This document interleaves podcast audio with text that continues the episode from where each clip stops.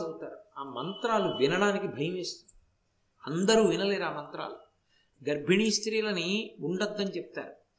అలా ఉంటాయి ఆ మంత్రాలు ఆ స్వాహాకారంతో ఇస్తున్నప్పుడు. అటువంటి స్వరూపం మనదుర్గంటే అరణ్యాలు ఉన్న చోట తిరుగుతూ ఉంటుంది ఆవిడ. మన అదృష్టం ఏమిటంటే మనకి సమీప ప్రాంతంలో అన్నవరం దేవస్థానం యొక్క కొండ నడిచి ఎక్కుతుంటే మొట్టమొదటి కింద కనకదుర్గ, పైన వనదుర్గ కనపడుతుంది. ఆ తల్లి ఆ వనదుర్గకి సంబంధించిన మంత్రములతో కట్టారు శంకరాచార్యులు వారు సరస్వతీదేవిని. కట్టి భూమి మీదకి దింపారు. దింపితే ఆవిడ శంకరాచార్యులు వారి వెనక నడిచింది. ఎక్కడ నువ్వు వెనక్కి తిరిగి చూస్తావో, ఎక్కడ గజ్జల మోత ఆగిపోతుందో అక్కడ వెలుస్తాను. శంకరులు వెళ్ళిపోతున్నారు. అసలు నిజంగా ప్రాంతం చూస్తే ఇప్పుడు మనకు ఆశ్చర్యం వేస్తుంది. మీరు బహుశః నాకు తెలిసి శృంగేరి వెళ్ళడము అంటే శృంగేరి రోడ్డు మీదకు ఉన్న ప్రాంతాన్ని చూసి ఉంటారు. కాదు అంటే అది అందరినీ అలా అనుమతించరు. కొంచెం ప్రత్యేకమైన అనుమతి ఉంటేనే వెళ్ళగలరు తప్ప లేకపోతే సాధ్యం కాదు. జగద్గురువుల యొక్క సన్నిధానాలు ఎక్కడున్నాయో ఆ వెనక ప్రాంతంలో కిందకి దిగితే తుంగా నది చుట్టి తిరుగుతుంది. అక్కడ కడతారు. అక్కడ నిశ్శబ్దంగా కూర్చుంటే అపురూపమైనటువంటి పళ్ళు కొన్ని కొన్ని పండిపోయి చెట్ల నుంచి తమంత తాము రాలుతూ ఉంటాయి. ఆ అక్కడ కొన్ని కొన్ని ఆవాసములు ఉంటాయి. అందులో తపస్సు చేసుకునేవాళ్ళు, ఎప్పుడు భగవద్భక్తితో ఉండేవాళ్ళు ఉంటారు. ఇప్పటికీ అక్కడికి జింకలు, దుప్పులు, చెవుల పిల్లులు అవన్నీ వచ్చి ఆడుకుని వెళ్ళిపోతుంటాయి. శృంగేరిలో పావుని కూడా కొట్టారు. స్వేచ్ఛగా తిరుగుతుంటాయి పాములు. అక్కడికి వచ్చి ఆడుకుని వెళ్ళిపోతుంటాయి జింకల వీని. అట్లాంటి చోట ఆ శృంగేరి ప్రాంతంలో ఆ జగద్గురువుల యొక్క అధిష్టానం అవి ఎక్కడున్నాయో ఆ ప్రాంతాల వెనక్కి వెడితే అసలు ప్రకృతి శోభ అంటే ఏమిటో, ఆ అందం ఏమిటో చూడాలి. అలాంటి ప్రాంతంలో చీకటి పడ్డాక కాదు, ఇక్కడ ఎవ్వరూ లేకపోతే అని ఆలోచిస్తే పగటిపూట ఒక్కడూ నడవడం కష్టం. జగద్గురువులు అభిషేకం చేసేటటువంటి ప్రదేశం దగ్గర నుంచి ఆ ప్రత్యేకంగా అద్వైతం మీద పరిశోధన చేసేటటువంటి కేంద్రం వెనక నుంచి నడిస్తే వేద పాఠశాలలోంచి, అరణ్యంలోంచి కాలభైరవుడి గుడికి దారి ఉంది. ఆ దారిలో నడిచి వెడుతూ ఉంటే అసలు ఒక్కడూ ఏ చీకటి పడ్డాకో ఇలా వెళ్ళగలడా అనిపిస్తుంది. అలాంటిది మహానుభావుడు శంకరాచార్యులు వారు ఆ రోజుల్లో నలుగురు శిష్యులతో ఎలా వెళ్ళారో తెలియదు. వెడుతుంటే కప్పకి పాము పడగబట్టి కనపడింది సేద తీరుస్తూ. ఇది సృష్టి విరుద్ధం. కప్ప డస్సిపోతే పాము పడగలా పట్టింది, నీడనెందుకు ఇచ్చిందని అంతర్ముఖులై ఆలోచించారు. అది ఋష్యశృంగుడు తపస్సు చేసిన ప్రదేశం. ఇక్కడ ఋష్యశృంగుడు ఉన్నాడు కాబట్టి ఇక్కడ వానలకి ఏమాత్రం లోటు ఉండదు. ఇక్కడ శారదాదేవిని ప్రతిష్ఠ చేస్తాను. ఎందుచేత అంటే వచ్చేటటువంటి పీఠాధిపతులందరూ గొప్ప తపశ్చక్రవర్తులవుతారని. భారతదేశం మొత్తానికి సార్వభౌమ పీఠము శృంగగిరి పీఠము. ఏ రెండు పీఠాల మధ్యనైనా ఏదైనా విషయంలో అభిప్రాయ భేదాలు వస్తే ఎవరు దాని మీద తీర్మానం చేసి చెప్పగలరు అంటే ఒక్క శృంగగిరి పీఠాధిపతులదే అధికారం. శంకరులు స్థాపించినటువంటి పీఠాలలో ఏ పీఠానికైనా ఇంకొక పీఠంతో ఏ విషయం మీదైనా వాదన వస్తే దాన్ని ఇది సత్యము అని చెప్పే అధికారం శృంగగిరి పీఠాధిపతులది. అంటే అందుకే వారు శారదా నవరాత్రుల్లో ఆ రత్నాలతో కూడుకున్నటువంటి కంబళి ధరిస్తారు. ధరించి అపర శారదాస్వరూపమై నడయాడుతారు. అంతటి తపశ్శక్తి సంపన్నులైతే తప్ప పీఠాన్ని అధిరోహించి కూర్చోవడం కుదరదు. శారద పలుకుతూ ఉంటుంది వాళ్ళకి. వాళ్లే నడిచే శారదాస్వరూపమై ఉంటారు. అటువంటి శారదాస్వరూపాన్ని ప్రతిష్ఠ చేశారు అక్కడ. దీంట్లో ఇప్పుడు ఉన్నటువంటి మూర్తి కాదు, చందనదారునందు ప్రతిష్ఠించారు శంకరాచార్యులు.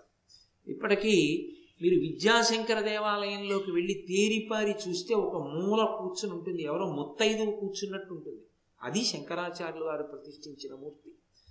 తర్వాత కాలంలో మహాపురుషుడు అపర శంకరాచార్యుల వారు, విద్యారణ్యుల వారు వచ్చి ఆ చందన ప్రతిమలో ఉన్నటువంటి అమ్మవారి శక్తిని ఆకర్షించి స్వర్ణమూర్తిలో ప్రవేశపెట్టి ఇప్పుడు ఉన్నటువంటి శారదని ప్రతిష్ఠించారు. అటువంటి తేజోమూర్తులైన మహాపురుషులు ఉన్నటువంటి ప్రదేశం శృంగేరి అంటే అంటే ఋష్యశృంగుడి శక్తి ఏమిటో మీరు ఆలోచించవచ్చు. రెండు యుగాల క్రితం ఆయన అక్కడ తపస్సు చేస్తే ఇప్పటికీ ఆ తపశ్శక్తి యొక్క సంపన్నత అక్కడ అలా పరిఢమిల్లుతుంది. అంత గొప్పవాడు ఋష్యశృంగుడు అంటే. ఆయన పేరు చెప్పుకుంటే చాలు పాపాలు పోతాయి. అటువంటి మహానుభావుడు ఆయన గాని వచ్చాడా దేవతలు ప్రీతి చెంది వానబడుతుంది.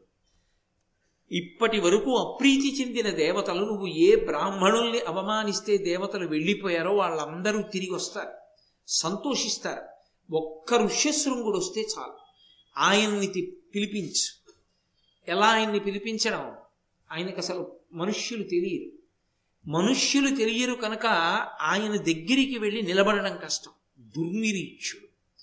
ఆయన అనుమానంతో ఏమైనా చూస్తే చాలు దగ్ధమైపోతాడు అవతలవాడు. ఆయన ముందు నిలబడడం ఎవరికీ సాధ్యం కాదు. రాశీభూతమైనటువంటి తపస్సు ఋష్యశృంగుడు అంటే. అంతటి మహిమాన్వితుడు. ఆయన ఎప్పుడు అగ్నికార్యం చేసుకుంటూ ఉంటారు వేళ తప్పకుండా. తండ్రి విభాండకుడు కొన్ని కొన్ని సమయాల్లో అరణ్యంలో కెడతాడు పళ్ళు తేవడానికి.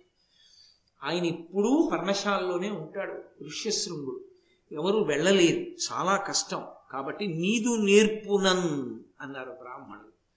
నీ నేర్పరితనంతో ఎలా ఆలోచిస్తావో ఆలోచించు, ఆలోచించి తీసుకురా. అది రోమపాదుని యొక్క గొప్పతనం. అంగరాజ్యాధిపతి అయినటువంటి రోమపాదుడు ఈశ్వరుని యొక్క సృష్టి రహస్యాన్ని దృష్టిలో పెట్టుకుని వేశ్యల్ని పిలిచాడు. ఎంత అసలు ఆడ మగ అన్న తేడాయే తెలియని వాడైనా సృష్టి యందు ఈశ్వరుని యొక్క శాసనం, ఆకర్షణ ఉంటుంది. భిన్నలింగముల యందు, స్త్రీకి పురుషుని యందు, పురుషునికి స్త్రీ యందు ఆ అనురక్తి, ఆకర్షణ లేకపోతే ప్రహృష్టత కలగదు, సంతోషం ఉండదు. సంతోషం లేకపోతే పుట్టే బిడ్డల యందు తేజస్సు ఉండదు. అందుకని అర్ధనారీశ్వర స్వరూపంగా శివుడు సృజించాడు స్త్రీ పురుషులుగా. కాబట్టి ఎంత ఋష్యశృంగుడైనా ఆకర్షింపబడతాడు. అలా ఆకర్షించడంలో మెళకువ కలిగిన వాళ్ళు ఒక్క వేశ్యలే. కాబట్టి బహుజాగరూకత కలిగినటువంటి వేశ్యలని ఒక వృద్ధ వేశ్యనిచ్చి పంపు. ఆమె వీళ్ళని జాగ్రత్తగా ఎలా ప్రవర్తించాలో చెప్తుంది. అంటే అగ్నిహోత్రంతో చెలగాటం. అయ్యే మాటలు కాదు ఋష్యశృంగుణ్ణి తీసుకురావడంతే. వాళ్ళు నదిలో ఒక పడవని ఆశ్రమంలాగా నిర్మాణం చేసి ఆ పడవలో వెళ్ళి ఎక్కడ ఋష్యశృంగుని ఆశ్రమం కొంత దూరంలో ఉందో అక్కడ దిగి బహుజాగ్రత్తగా కనిపెట్టి ఉన్నారు విభాండకుడు ఆశ్రమంలోంచి బయటికి వెళ్ళిపోయే వరకు. విభాండకుడి కంట పడ్డారనుకోండి ఇంకేమైనా ఉందా? పరమ ప్రమాదం, కొడుకుని తీసుకెళ్ళడానికి వచ్చారని తెలిస్తే. అందుకని విభాండకుడు అరణ్యంలోకి వెళ్ళిపోయి పళ్ళు తేవడానికి వెళ్ళిపోయేటంత వరకు ప్రశాంతంగా కూర్చున్నారు. కూర్చుని ఆ ఋష్యశృంగుడి కొరకు పంపాడు కదూ ఆ వేశ్యలలో ఒక ఆమె, మునికుమారుడు ఎలా ఉంటాడో అలా అలంకారం చేసుకుని వచ్చింది. ఎందుకని?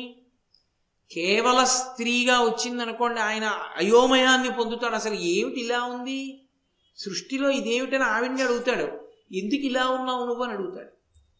అప్పుడు చెప్పడం, ఆకర్షించడం కష్టం అవుతుంది. అందుకని మునికుమారుడి వేషమే వేసి వేసి ఆమె వెళ్ళింది. ఆయనకేం తెలుసు? ఆయనకేం తెలియదు.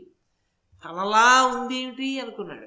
బహుశా ఇలా కూడా ఉంటారులా ఉంది, నాలాగే తిరుగుతూ ఉంటారులా ఉంది కొంతమంది మునికుమారులు అంటే. ఓహో, సృష్టిలో నేను నా తండ్రే కాదు, నాలాంటి వాళ్ళు ఉన్నారన్నమాట మునిబాలకులు అనుకున్నాడు.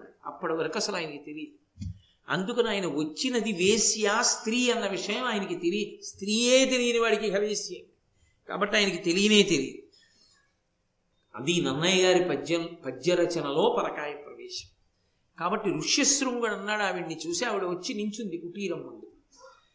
ఎందుండి వచ్చిది ఋషికుమారా, ఎక్కడి నుంచి వచ్చావు అమ్మాయి అనలేదు. ఆయన చూసి ఓ ఋషికుమారుడా ఎక్కడి నుంచి వచ్చావు అన్నాడు. అంటే అసలు అటువంటి వ్యక్తి ఈ సృష్టిలో ఉంటాడని మీరు ఊహించలేరు. అంతటి మహాతపశక్తి సంపన్నుడు, అంతటి బ్రహ్మతేజో దురంధరు ఋష్యశృంగుడు అంటే. ఇందుండి వచ్చి తిరుషుకుమార, ఏ నెన్నడూ ఇట్టి సుందరాకారు మునిసుతునే తొల్లి చూచి ఎరుందా, ఇందుండు మీవని కృష్ణ మృగ చర్మ కృత కుశాసనమునందుండగా పలిచే ఋషి అను బుద్ధిన తన్వి ప్రీతి. ఋషి అనుకుని ఆ తన్వి ప్రీతి, ఆమె స్త్రీ, ఏదో తెలియని ప్రీతి అంకురించింది. అది సృష్టి రహస్యం. కాబట్టి ఏదో తెలియని ప్రీతి అంకురించిన కారణం చేత నేను నీలా అందంగా ఉండే మునికుమారుణ్ణి చూడలేదే అన్నాడు. అని ఇందుండు మీవని ఇక్కడే ఉండు నువ్వు అన్నాడంటే కాసేపు ఆయన ఉంటే బాగుండు అనిపించింది ఆయన మనసుకి. అది సృష్టిలో ఉన్నటువంటి రహస్యాన్ని అద్భుత ప్రచోదనం చేయించాడు. ఇంద్రియముల యొక్క వ్యగ్రత బయటికి వ్యక్తమైంది. ఇప్పుడు పేరుకున్న నెయ్యి పక్కకు అగ్నిహోత్రం చేరింది అని దాని అర్థం. అంతకన్నా సభల్లో ఓహో విడమిర్చి ఏం ప్రసంగాలు అక్కర్లేదు. కాబట్టి కృష్ణ మృగచర్మ కృత కుశాసనమునందుండగా బరచే, నల్లని కృష్ణ జింక యొక్క చర్మంతో చేయబడినటువంటి దర్భాసనాన్ని వేశాడంటే ఆయన మనస్సు యందు ఏ కల్మషము లేదు. ఆయన మునికుమారుడు అనుకుని వేశాడు. కానీ ఏమిటి చాలా అందంగా ఉన్నాడు ఏమిటి అనుకున్నాడు. ఆ వచ్చినటువంటి ఆవిడ వేశ్య కదూ, ఆవిడ నాకు కొన్ని విద్యలు వచ్చు, నీకు నేను చూపిస్తానా విద్యలు, చూడు మునికుమారా అంది. తప్పకుండా ఏమొచ్చు అన్నాడు. మునిముందుట కందుక నర్తన మృ మృదుగీతముల యందు తన కౌశల మెల్లను చూపి విరచితాలింగనయ్యి మునిపతికి ముదము గావించమదిన్. ఆయనకు అప్పటి వరకు పాట అంటే ఏమిటో తెలియదు. పాట సన్యాసులు వినరు, అదో లక్షణం. ఎందుకు వినరో తెలుసా? ఒకవేళ విన్నా కూడా దాని మీద దృష్టి లేకుండా వింటారు. కారణం ఏమంటే అది గంధర్వులది కదా సంగీతం. సంగీతానికి ఒక లక్షణం ఉంది, అది అదే పనిగా వినేటట్టుగా చేస్తుంది. ఇంకా ఇంకా విందాం అనిపిస్తుంది. ఇంకా ఇంకా విందామంటే అనుష్ఠానం నాశనం అయిపోతుంది, వైరాగ్యం పోతుంది, కోరిక పుడుతుంది. అది విందామని అందుకని వినరు. వింటారు ఎలా? అనుషంగికంగా ఎప్పుడైనా ఏదో భగవత్ సంకీర్తన వినపడింది అనుకోండి, పెద్ద అపేక్ష లేకుండా వింటారు, మళ్ళీ వినాలనే భ్రాంతి లేకుండా వింటారు. అంత జాగ్రత్తగా ఉంటుంది సన్యాసాశ్రమం అంటే. కాబట్టి ఆయన ఎప్పుడూ పాట వినలేదు. పాట వింటే మనస్సుకి రంజకత్వము దాని లక్షణం, అది ఉల్లాసం కలిగేటట్టు చేస్తుంది. అందుకని వాళ్ళ నాన్నగారు ఎప్పుడూ పాట పాడలేదు, ఆయన దగ్గర పాడేవాడు లేడు, అందుకని ఆయన ఎప్పుడూ పాట వినలేదు. ఈమె పాట పాడింది మొట్టమొదటిసారి. పాట పాడి నృత్యం చేసింది. ఆయనకి చాలా విచిత్రంగా ఉంది, ఏమిటి ఇవన్నీ అంటే మనస్సుని ఆకర్షించే వాటిని ప్రదర్శిస్తోంది. మృదుగీతములయందు అదేదో భయంకరమైన నర్తన చేయలేదు, అతి మృదువుగా ఉండేటటువంటివి మనోరంజకత్వమునకు కారణమైనటువంటి మృదువైన సంగీత నృత్యములను ఆవిష్కరించి తన కౌశలమెల్లను చూపి ఆమెకి ఉన్నటువంటి కౌశలాన్నంతటినీ కూడా చూపించింది. కౌశలము అన్న మాటకి కేవలము నేర్పరితనము అని అనుకోకూడదు. కౌశలము అన్నమాట నేర్పరితనము అన్న మాటకి దగ్గరగా ఉండేది కాదు. ఎందుచేత అంటే పరమశ్రద్ధతో చేస్తేనే కౌశలం అంటారు. అంటే కౌశలం ఎప్పుడు నేర్పుతారంటే గురువు దర్భ కోసేటప్పుడు నేర్పుతారు. దర్భలు కోసేటప్పుడు పీకకూడదు. కొమ్మ విరిచారనుకోండి మళ్ళీ కొమ్మ పుడుతుంది. అందుకే శాఖాభంజనము దోషం కాదు, చెట్టుని మొదలంట పెరకడం దోషం. అందుకే అశోకవనంలో చెట్టు కొమ్మలు విరుస్తారు తప్ప చెట్లు పీకరు హనుమ. చెట్లు పీకడం పాపం. చెట్టు కొమ్మలు విరిచారనుకోండి మళ్ళీ కొమ్మలు వేస్తాయి. అంటే ఇక కొమ్మలు వేయడానికి వీలు లేదంత విరిచేసి నాకు పాపం లేదని అనుకోవడం. కాబట్టి ఇప్పుడు ఆవిడేం చేసిందంటే కౌశలంతో చేసింది. కౌశలం అంటే కుశ, దర్భని కొయ్యడం నేర్పుతాడు. దర్భని కోసేటప్పుడు ఎంత కొయ్యాలో అంతే కొయ్యాలి. అది మేకులా నిలబడి అవతల నుంచి వచ్చేవాడు కాలు పడితే తెగిపోయేటట్టు కొయ్యకూడదు, మళ్ళీ పెరిగేటట్టు కొయ్యాలి. అది మనకి పనికి రాదు ఆ దర్భ అనుకుంటే దాన్ని కొయ్యకూడదు. కోసి తెచ్చి మళ్ళీ పారాయకూడదు, అసలు కొయ్యకూడదు. కాబట్టి చాలా జాగ్రత్తగా ఒడుపుగా పట్టుకుని కోస్తారు. అది కౌశలం అంటారు. అంటే తదేక దృష్టితో చేసే పని ఆమె అంత జాగ్రత్తగా చేసింది. ఎందుకని?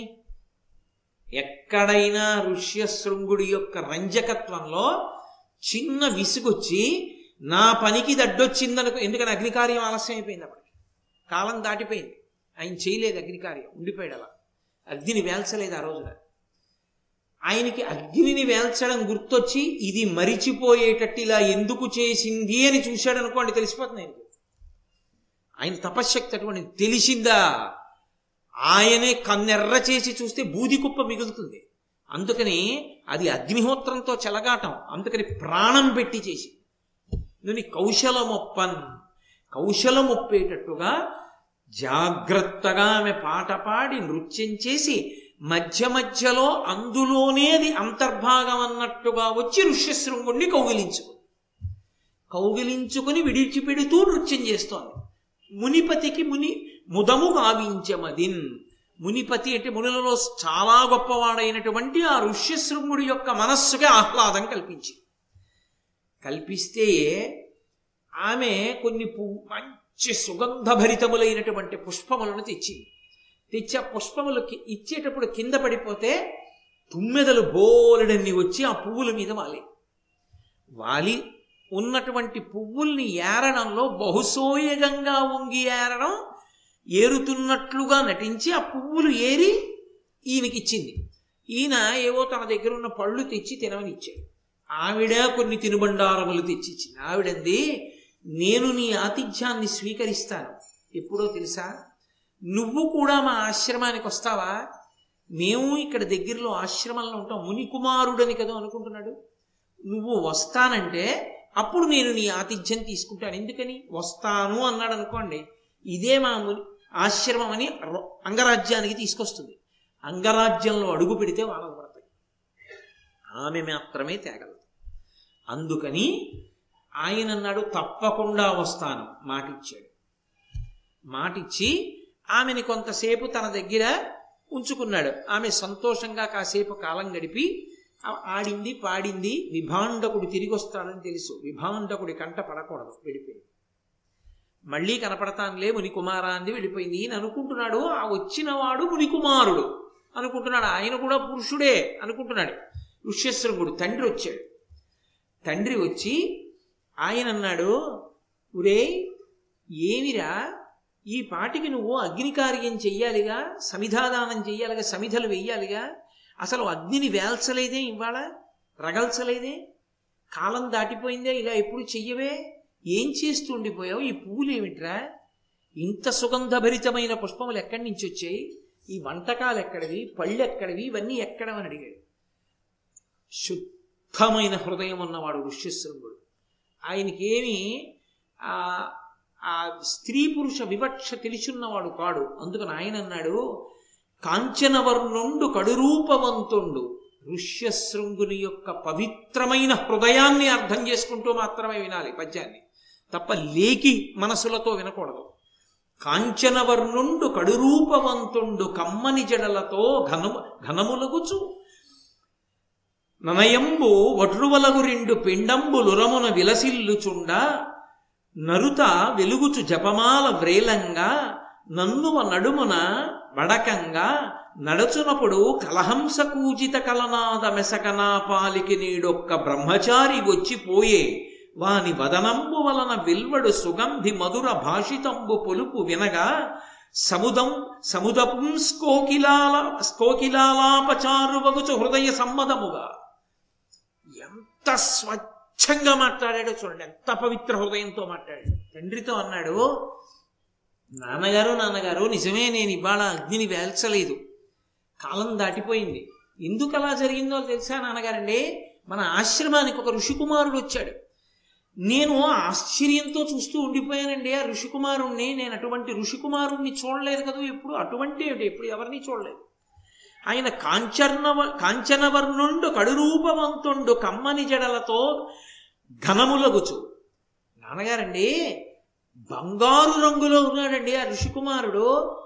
మామూలుగా వీళ్ళవి జటలు కట్టేసి ఉంటాయి, ఎప్పుడూ స్నానం చేసేయడమే తప్ప దానికేం తైల సంస్కారం ఉండదు, అట్టలు కట్టి ఉంటుంది, జటలు కట్టి. అతంది నాన్నగారు మంచి ఘనంగా ఒత్తుగా కొప్పేసుకుని ఉన్నాడండి చక్కగా. అదేమిటో కొప్పు చాలా తమాషాగా ఉంది నాన్నగారు, మనం వేసుకునే కొప్పులా లేదు, ఆ అనయంబు వట్రువలకు రెండు పిండంబులురమున విలసిల్లు చూడ. ఇంకా ఆశ్చర్యం ఏంటంటే, నాన్నగారండి గుండ్రపు రెండు మాంసపు ముద్దలు గుండెల మీద వేలాడుతున్నాయి నాన్నగారు ఋషికుమారుడికి. నరుత వెలుగుచు జపమాల వ్రేలంగా, జపమాల చేత్తో పట్టుకు తిప్పుతున్నాడండి. నన్నువ నడుమును వడకంగా, నడిచేటప్పుడు నడుము ఎంత సన్నగా ఉందంటే వణుకుతోందా అన్నట్టుగా ఉన్నాడండి. నడచునప్పుడు కలహంస కూజిత కలనాద మెసక నా పాలికి నేడొక్క బ్రహ్మచారి వచ్చిపోయే. అతను నడుస్తుంటే హంసలు నడుస్తున్నాయా అన్నట్టుగా ఉంది నాన్నగారు, అంత అందంగా నడుస్తున్నాడండి. మనలా నడవట్లేదు. వాని వదనంబు వలన వెల్వడు సుగంధి ముదుర భాషితంబు పొలుచు వినగా సముద పుంస్కోకిలాలాపచారువగుచు హృదయ సమ్మదముగా. ఆయన దగ్గరగా వచ్చి మాట్లాడుతున్నప్పుడు నాన్నగారండి నోట్లోంచి ఏదో మధురమైన వాసన వచ్చిందండి అన్నాడు. తాంబూలం వేసుకున్నది ఆయనకి తెలియదు, బ్రహ్మచారి తాంబూలం తెలియదు. ఏదో మధురమైన వాసన వచ్చింది నాన్నగారండి. ఆయన మాట్లాడుతుంటే పుంస్కోకిల, మగకోకిల పాడుతోందా అన్నట్టుగా ఉంది నాన్నగారండో. ఎంత మధురంగా మాట్లాడాడండో. పాట పాడాడని చెప్పడం రాదు, మగకోయిల పాడినట్లుందండి, గండుకోయిల పాడినట్టు అని. బహుశా నన్నయ్య గారి భారత రచనలో ఋష్యశృంగుడిలో పరకాయ ప్రవేశం చేసి పరమ పవిత్రం, అగ్నిహోత్రం ఎంత పవిత్రంగా ఉంటుందో యజ్ఞవీధిలో, అంత పవిత్ర హృదయుడైనటువంటి ఋష్యశృంగుడి యొక్క నోటి నుంచి వచ్చిన పద్యాన్ని అంత పవిత్రంగాను రచన చెయ్యడం అంటే తెలుగు భాషకి పట్టాభిషేకం చేశారు నన్నయ్య భట్టారకు ఈ పద్యంలో. నన్నును కౌగిలించుకొని నా వదనంబునకు నిజాస్యమాసన్నము చేసి యొక్క మృదు శబ్దము చేస మనోహరంబుగా ఎన్నడు వట్టి శబ్దము మునీశ్వరమున్ వినియే నిరుంగా. నయ్యన్నువ బ్రహ్మచారి ముఖమంబు రుహంబు సమంబు సూడగన్. నాన్నగారండి నాన్నగారండి ఒక విచిత్రం జరిగింది నాన్నగారండి. నేను ఇలా నిలబడ్డానా నాన్నగారండి, నాకు ఈ పక్కకి నా చెక్కిలి దగ్గరికి వచ్చాడండి ఆ ఋషికుమారుడు. వచ్చి అతని ముఖంలోంచి ఏదో సువాసన వస్తుందండోయ్, అంటే అంగరాగములు అలదుకుంది. మంచి సువాసన వస్తున్న ముఖాన్ని దగ్గరగా తీసుకొచ్చింది. అతని ముఖంలో సువాసన నా నాసాపుటములకు సోకింది. ఏమిటి ఇతని ముక్కులోంచి సువాసన అని నేను అనుకుంటుండగా అతని పెదవులు నా బుగ్గకి చేరాయి. చేరినప్పుడు అదేదో శబ్దం వచ్చింది నాన్నగారు. నాకు ఆ శబ్దం ఏమిటో అర్థం కాలేదన్నాడు. ముద్దు పెట్టుకుంది. ముద్దన్న మాటని పద్యంలో వాడలేదు నన్నయ్య గారు. అది ఆయన కవిత్వానికి ఉన్న గొప్పతనం. ఎందుకని ఋష్యశృంగుడికి తెలియదు ముద్దు. ఋష్యశృంగుడికి తెలియని ముద్దు నన్నయ్య గారు వాడకూడదు. కాబట్టి ఋష్యశృంగుడు ఎలా మాట్లాడాడో, పరకాయ ప్రవేశం చేశాడు మహానుభావుడు, తెలుగు జాతి సాష్టాంగపడిపోవాలి. అంత అద్భుతమైన రచన చేశారు పద్యాన్ని. నన్నును కౌగలించుకొని నా వదనంబనకు నిజాస్యమాసన్నము చేసి ఒక్క మృదు శబ్దము చేస మనోహరంబుగా. అది చాలా మృదువుగా ఉందండి ఆ శబ్దం, మనోహరంగా ఉందండో అన్నాడు తప్ప ఆ శబ్దము ముద్దనైన అనలేకపోయాడు. ఎన్నడు వట్టి శబ్దము మునీశ్వరా మున్వినినే ఎరుంగా. అలాంటి శబ్దం నేను ఎప్పుడూ వినలేదు నాన్నగారండి ఇంతకుముందు. ఎంత అగ్నిహోత్రం లాంటి మనసు, అసలు ఎక్కడున్నాడటువంటి ఋషి ఋష్యశృంగుడు తక్క. అయ్యన్నువ బ్రహ్మచారి ముఖమంబురు హంబు సమంబు చూడగన్. నాన్నగారండి ఆ బ్రహ్మచారి ముఖం ముఖం కాదండి, అదో పద్మం, అలా ఉందండి అని. ఆ ఋషికుమారు కట్టిన చీరలు అతి మృదులములు విచిత్రములు మనోహారము వాని బృహత్కటి భారమునందొక్క కనక పట్టము వెలగన్. నాన్నగారండి నాన్నగారండి మనం జింక చర్మం కట్టుకున్నాం కదా, ఆ మునికుమారుడు పంచ కట్టుకున్నాడు. అవి ఎంత మృదువుగా ఉందో నాన్నగారండి ఇలా పట్టుకుంటే. అంటే ఆయనకు అసలు అంత మెత్తటి బట్ట ఉంటుంది లోకంలో అని తెలియదు. పుట్టిన తాదిగా జింక చర్మంతోనే ఉన్నాడు. అంటే ఎంతటి ఊర్ధరేతస్కుడో, ఎంతటి బ్రహ్మచర్య బ్రహ్మచర్యమునందు ఓలలాడేవాడో చూడండి. కాబట్టి నాన్నగారండి నేను ఇప్పుడు అటువంటి బట్ట చూడలేదు నాన్నగారండి అని. అవి విచిత్రములు మనోహారము వాని బృహత్కటి భారమునందొక్క కనక పట్టము వెలగన్. నాన్నగారండి నాన్నగారండి ఈ మనం ఇలా గట్టిగా మౌంజి దర్భలతో తాడు కట్టుకుంటాం కదా, అతనేమిటి నాన్నగారండి బంగారం లాంటిది ఒక తోలు పట్టాలా పెట్టుకున్నాడు ఏమిటండి అన్నాడు. అంటే వడ్డాణం, అది వడ్డాణం, బంగారు వడ్డాణం పెట్టుకున్నది ఆడదని ఆయనకి తెలియదు. అదేమిటి మౌంజీ బదులు దర్భల త్రాటికి బదులుగా బంగారుతో చేయబడినటువంటి ఆభరణం ఏదో పెట్టుకున్నాడు నాన్నగారండి, అది ఏమిటో చాలా విచిత్రంగా ఉంది సుమండి. అది పెట్టుకుని పాదాలకి అందెలు ఏవో అందెలు లాంటివి ఏదో మోగుతున్నవి పెట్టుకున్నాడండి. పెట్టుకుని కింద పడ్డ పువ్వులు పళ్ళు తీయడానికి వంగి తీస్తున్నప్పుడు భలే చమత్కారంగా ఉన్నాడండి. అంటే ఆయన నోటి నుంచి చెప్పలేకపోతున్న రీతిలో ఆయన ఇంద్రియమును మాత్రము స్పందించే, అది కావాలి రోమపాదుడికి. అంటే ఇప్పుడు విజయం ఎవరిది? వేశ్యది. ఆమె సాధించింది కావాలనుకున్నది ఆయన మనసులోకి ప్రవేశించింది. అది ఏమిటో ఆయనకి తెలియకపోవచ్చు, కానీ ఆ మనసుని కదపగలిగిన రూపంగా ఆయనలోకి వెళ్ళింది. తన చేతి పుష్పములు జల్లిన అంతట చెదరి అవి అళిప్రకర నిషేవనమొప్పనున్నయవి, ఈ వనకుసుమములట్లు కావు వరగంధంబున్. నాన్నగారండి నాన్నగారండి ఆమె పువ్వులు తెచ్చిందండి, మీరు పూజకు వాడుకోండి అని. అదిగో ఆ పువ్వులు చూడండి, వాటి నిండా తుమ్మెదలే. నాన్నగారు మనం కూడా పూజకి పువ్వులు వాడతాం కదా, వాటి మీద ఇప్పుడు తుమ్మెదలు వాలవు. విభాండకుడు తెల్లబోయాడు. ఆడది అని కానీ, ముని ఎవరో కాంత అని కానీ అనలేదు, ముని కుమారుడు అన్నాడు. కాబట్టి విభాండకుడు కుమారుడు ఎవరో ముని కుమారుణ్ణి చూశాడు, ఇప్పటిదాకా ఎవరిని చూడలేదుగా, ఎవరో ముని కుమారుణ్ణి చూసి అబ్బాయి ఎంత బాగున్నాడు అనుకున్నాడు. అనుకుని ఎందుకైనా మంచిదని అనుమానం వచ్చింది. అనుమానం వచ్చి ఆయన అన్నాడు, ఉరేన ఆయన తపస్సుని చెడగొట్టడానికి రాక్షసులు తిరుగుతూ ఉంటారు మాయావేషాల్లో. రెండు, ఎప్పుడూ భగవంతుని యందు మన మనస్సు నిలబెట్టాలనుకున్న మనబోంట్లు విశేషమైన సుగంధముతో కూడుకున్న పువ్వులను దగ్గర పెట్టుకోకూడదు, అది మనసుని ఆకర్షించి కదుపుతాయి. అది ఐదు ఇంద్రియములలో శబ్ద స్పర్శ రస రూప గంధములు, ఐదు తన్మాత్రలు. గంధ తన్మాత్ర నా నాసాపుటాల్ని ఆకర్షిస్తుంది, ముక్కు కదిలితే క్రమంగా మనస్సు కదులుతుంది. అందుకని చాలా తక్కువ వాసన కలిగిన పువ్వుల్ని వాడాలి తప్ప, మనం ఎక్కువ సువాసనలు కలిగిన పువ్వుల్ని వాడితే అది మనసుని ఇంకొక రకంగా కదుపుతుంది. కాబట్టి మనం ఇటువంటి పువ్వులు వాడకూడదు. నువ్వు ఎందుకు ఎందుకు అంగీకరించావురా ఇవన్నీ, కానీ ఇక పైన జాగ్రత్తగా ఉండు సుమా, మునికుమారుడు వచ్చినప్పుడు అన్నాడు. అలాగే నాన్నగారండి అన్నాడు. ఇవి వాడకూడదన్నాడు, కానీ తండ్రి వాడితో కలిసి తిరగవద్దు అనలేదుగా, ఆహ్వానించవద్దు అనలేదుగా, జాగ్రత్తగా ఉండన్నాడు. రాక్షసుడు కాకపోతే మునికుమారు అనుకున్నాడు ఋష్యశృంగుడు. నన్నయ్య గారు ఒక మాట అన్నారు, చనుదించి తరుణి మునినందను చిత్తంబునకు వైకృతము చేసే విలాసినుల సహాలాప సహాసన సహయానములు బంధ సమములు కావే. బ్రహ్మచారులు ఉద్దేశించి చెప్పిన మాట. బ్రహ్మచర్యంలో ఉండేవాడు బహుజాగ్రత్తగా ఉండాలి, బ్రహ్మచారి వేదం చదువుకునేవాడు. చనుదించి కావాలని వచ్చినటువంటి ఆ కాంత ఇంత గొప్ప మహర్షి యొక్క మనసుని కదిపింది. విలాసినుల విలాసినుల అంటే అందరూ ఆడవాళ్ళని ఉద్దేశించి చెప్పేటటువంటి మాట కాదు. తల్లులు పరమ పవిత్రమైనటువంటి చిరునవ్వు ఉన్నవాళ్ళు ఉంటారు. సీతమ్మ తల్లి ఉంటుంది, తల్లి కామాక్షి ఉంటుంది, జగన్మాత శ్రీలక్ష్మి ఉంటుంది, దమయంతి ఉంటుంది. అందరూ కాంతల్ని ఉద్దేశించి చెప్పేవి కావు మాటలు.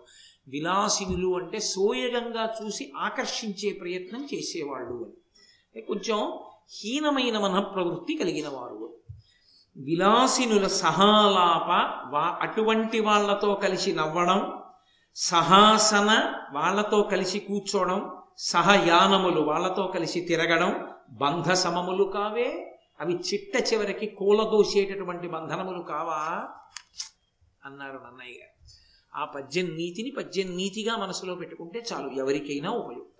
కాబట్టి కొంతకాలం అయింది ఆ మునికుమారుడి వేషంలో ఉన్నటువంటి వేశ్య వస్తూ ఉండేది, వెడుతూ ఉండేది విభాండకుడు లేనప్పుడు. ఆమె పట్ల ప్రీతి చెందాడు ఋష్యశృంగుడు. ఆమె ఒకనాడు అంది, ఆయన పురుషుడనే అనుకుంటున్నాడు ఋష్యశృంగుడు, ఆమె స్త్రీ అని కానీ ఆమె ఎందు కామోద్రేకం కానీ ఆయనకేం లేవు, అదేమిటి విచిత్రంగా ఉన్నాడని మాత్రమే అనుకునేవాడు. ఒకనాడు ఆమె అంది, మన ఆశ్రమానికి రండి అంది. ఈయన బయలుదేరాడు, ఆశ్రమం కూడా చూద్దామని. అరణ్య మార్గంలో తీసుకెళ్ళి ఆమె రోమ రోమపాదుని యొక్క అంగదేశంలోకి